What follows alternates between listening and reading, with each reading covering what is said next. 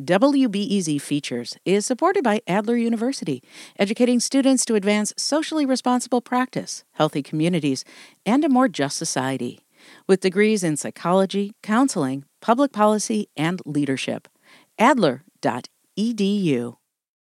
Conversations about gun regulations have been top of mind lately as the country and even our region has been experiencing gun violence. This comes as a new law that will kick in soon in Indiana that some fear will make the availability of guns even easier. WBEZ's Michael Puente reports.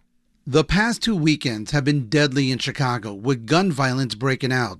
There's also been violence in northwest Indiana, with two people being shot at a high school graduation in Gary last weekend.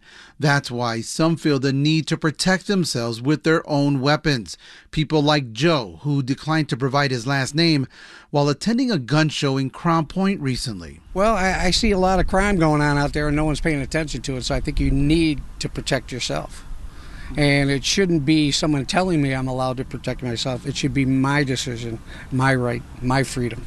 And that's the argument Republican lawmakers in Indiana used in passing its so called constitutional or permitless carry law. Come July 1st, it will no longer be required for anyone in Indiana, at least 18 years of age or older, to apply for a permit to carry a handgun in public.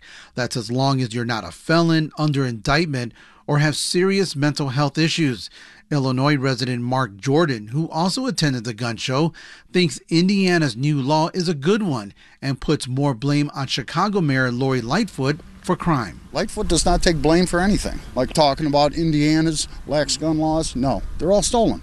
I don't have a problem with it as long as the right people are carrying them.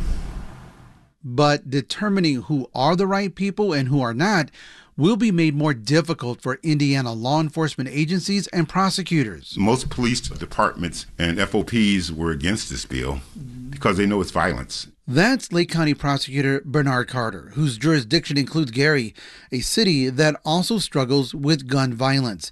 The new law means prosecutors in Indiana will no longer be able to charge someone with possession of a handgun without a permit, a useful tool to keep guns away from those who shouldn't have them. From an investigative standpoint, that helps the police officers with probable cause it helps them with going even further as far as a search incident to arrest, finding drugs.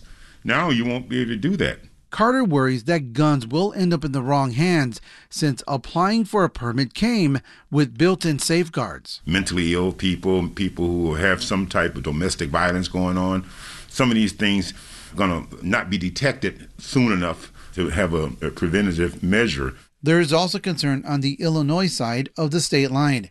Historically, Indiana has been a major supplier of illegal guns into Illinois, mostly from gun shops and even from gun shows. Just this year alone, more than 20% of the 356 guns recovered in crimes have been traced back to Indiana, according to the Cook County Sheriff's Office. Sheriff Tom Dart says there have never been more guns on Chicago streets than now. He says he's not surprised that Indiana lawmakers did not consider the law's impact on Illinois, since they also ignore the concerns of their own police officers. For the people who passed this bill, this was what appealed to their constituents for whatever reason, so they did it. For prosecutor Bernard Carter, there's no doubt, he says, that more guns will likely end up on the streets because of the permitless carry law that may force law abiding citizens like him to rethink their own safety. I, have never carried a gun, and I go everywhere in Lake County, Gary, you name it. So I was thinking in the back of my mind, should I start carrying a gun? So I think that's going to cross the average citizen's mind also.